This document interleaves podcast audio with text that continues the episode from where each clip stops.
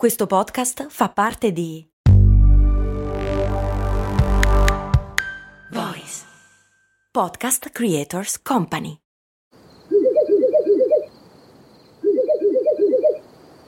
La libertà ti sta chiamando. Sono arrivati gli incentivi Jeep. Oggi sei libero di scegliere Jeep Avenger, il suburbano più compatto di sempre, in versione elettrica, ibrida e benzina, tutte alla stessa rata. Gli incentivi Jeep ti aspettano. Corri in concessionaria, ora. Info su jeepofficial.it. Pronto? Ciao, sono Max Corona e ti do il benvenuto su Brandy Rewind. Brandy Rewind Un format unico e inimitabile giusto giusto per l'estate, così che potete riscoprire dei vecchi episodi di Brandy che forse vi siete persi. Ed è anche uno stratagemma per tenervi compagnia nei giorni in cui non sono riuscito a registrare Brandy, ma vi invito a venirmi a trovare sul canale Telegram, su il podcast Story di Brand e sulla pagina Instagram Story di Brand, che se non sono riuscito a registrare Brandy sicuramente starò facendo qualcos'altro, quindi state sempre all'occhio e allerta. Mettetevi comodi e torniamo indietro nel tempo. Questa è la storia della bolla più assurda di tutti i tempi. Nel 600 in Olanda il prezzo dei bulbi di tulipano salì al punto che si poteva comprare una bellissima casa sul canale di Amsterdam per il valore di un unico bulbo. Fu chiamata la febbre dei tulipani. Poi il mercato crollò e ti davano 10 bulbi per 2 dollari. La gente perse tutto. Ma chi se lo ricorda più? Ma no, Gordon, noi ce ne ricordiamo. Prima però un micro spot pubblicitario e poi ne parlo insieme agli avventurieri di Brandy.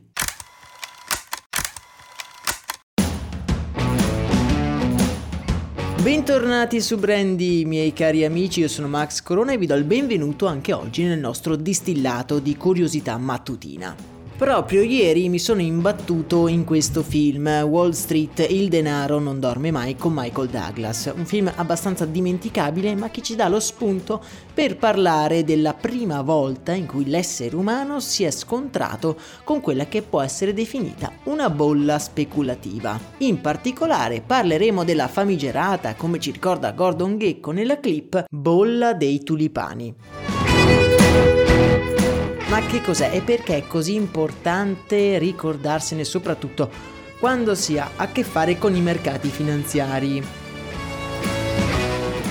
Andiamo però con ordine e partiamo da dove cominciano quasi tutte le storie, ovvero dal principio.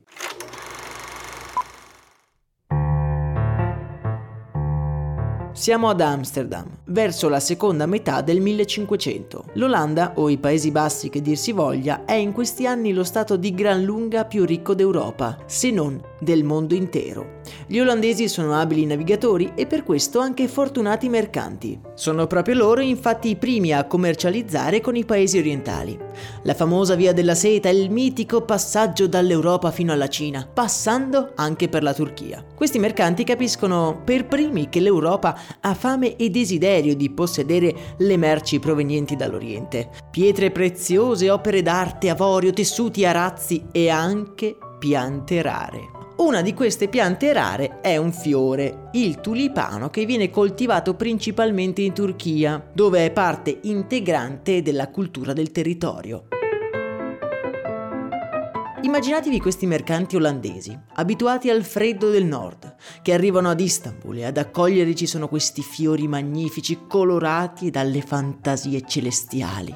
A quanto pareva poi i tulipani riuscivano a sopravvivere anche alle basse temperature e sotto forma di bulbi era possibile trasportarli senza troppi problemi. I mercanti olandesi riempiono così le loro navi di questi bulbi e li portano in Olanda con l'intento di venderli all'aristocrazia. I ricchi nel vedere questi fiori cominciano a comprarli come sfoggio della loro ricchezza si genera quindi un primo interesse che ben presto diventa una moda tra le persone più benestanti. Ad Amsterdam nel 1600 se nel giardino non avevi un bel mazzo di tulipani, beh non eri assolutamente nessuno. E più rari e particolari li avevi, beh meglio era. Essendo la società olandese per lo più benestante, la domanda dei tulipani cresce molto velocemente e ricchi borghesi, guardando i nobili come modelli di ricchezza, comprano i loro abiti, vogliono i loro gioielli e bramano i loro fiori. I tulipani diventano quindi uno status, un segno di ricchezza. Purtroppo però non sono così facili da procurare. Cioè prima bisogna andare fino in Turchia, poi dal seme al bulbo ci vuole un'eternità di tempo.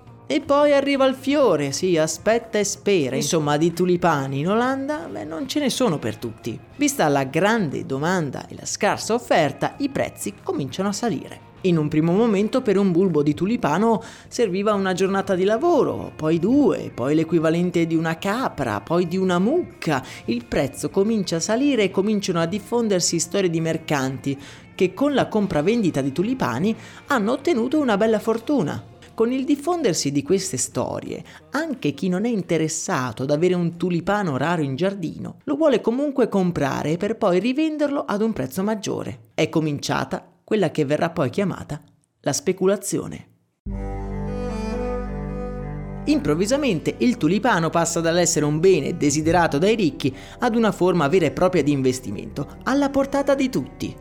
In un articolo del 1632 trovato in una gazzetta di una piccola cittadina olandese, troviamo scritto che un contadino ha scambiato tutti i suoi buoi, tutto il suo raccolto e tutto il suo bestiame per un singolo bulbo di tulipano. Come diceva Gordon Gecko, addirittura il prezzo di un singolo bulbo arriva a costare l'equivalente di un palazzo intero in centro ad Amsterdam. La bolla dei tulipani è arrivata al suo massimo. Comprare tulipani diventa una moda e poi un investimento sicuro fino a diventare una vera e propria mania. Addirittura alcuni stipulano dei contratti per comprare non dei bulbi reali, ma dei bulbi dell'anno successivo. In breve, essendo che i tulipani erano difficili da recepire, un uomo comprava un bulbo che ancora non esisteva al prezzo corrente di quel momento specifico. Una pratica questa che sarà molto comune nei secoli a venire e verrà chiamata dei future. Vi lascio un piccolo link per approfondire l'argomento. Il prezzo sale talmente tanto che in un'asta nel porto di Alkmaar, una città portuale olandese, una partita di bulbi viene venduta a 5 milioni di fiorini, un prezzo talmente folle ed esagerato da far sorgere il dubbio nelle persone se effettivamente sarebbe mai stato possibile raggiungere di nuovo quei livelli. Il dubbio comincia a serpeggiare fra i mercanti. Una domanda che ben presto si tramuta in paura. E se il prezzo cominciasse a scendere? Un dubbio capace di far venire i brividi anche al più impavido degli investitori, un dubbio che come un virus super contagioso si diffonde tra i porti olandesi. Qualche giorno dopo, un'asta di tulipani ad Harlem va deserta. Nessuno riesce più a vendere i tulipani al prezzo più alto. Ma purtroppo queste piante non sono come l'oro, sono beni deperibili e quindi vanno venduti. Allora si abbassa un pochino il prezzo, pur di venderli prima poco. Poi ancora, niente di grave, penserete voi. E invece no, perché per quei mercanti spaventati questa è la prova definitiva. La bolla dei tulipani è definitivamente esplosa. Da febbraio del 1637 a maggio del 1637, nel giro di due mesi, i tulipani passano dal valere come un palazzo al valere come un piatto di zuppa e migliaia di persone finiscono ben presto sul lastrico. In Olanda la cultura dei tulipani è rimasta, in effetti, ma da quel momento gli olandesi non saranno mai più una grande potenza commerciale.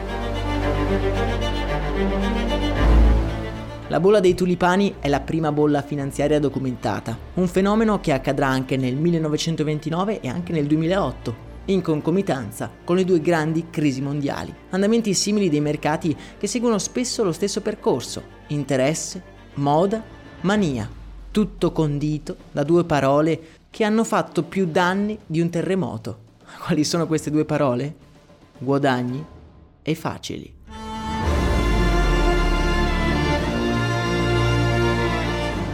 Nel canale Telegram vi lascio il grafico originale del 1600 in cui viene descritto l'andamento del prezzo dei tulipani.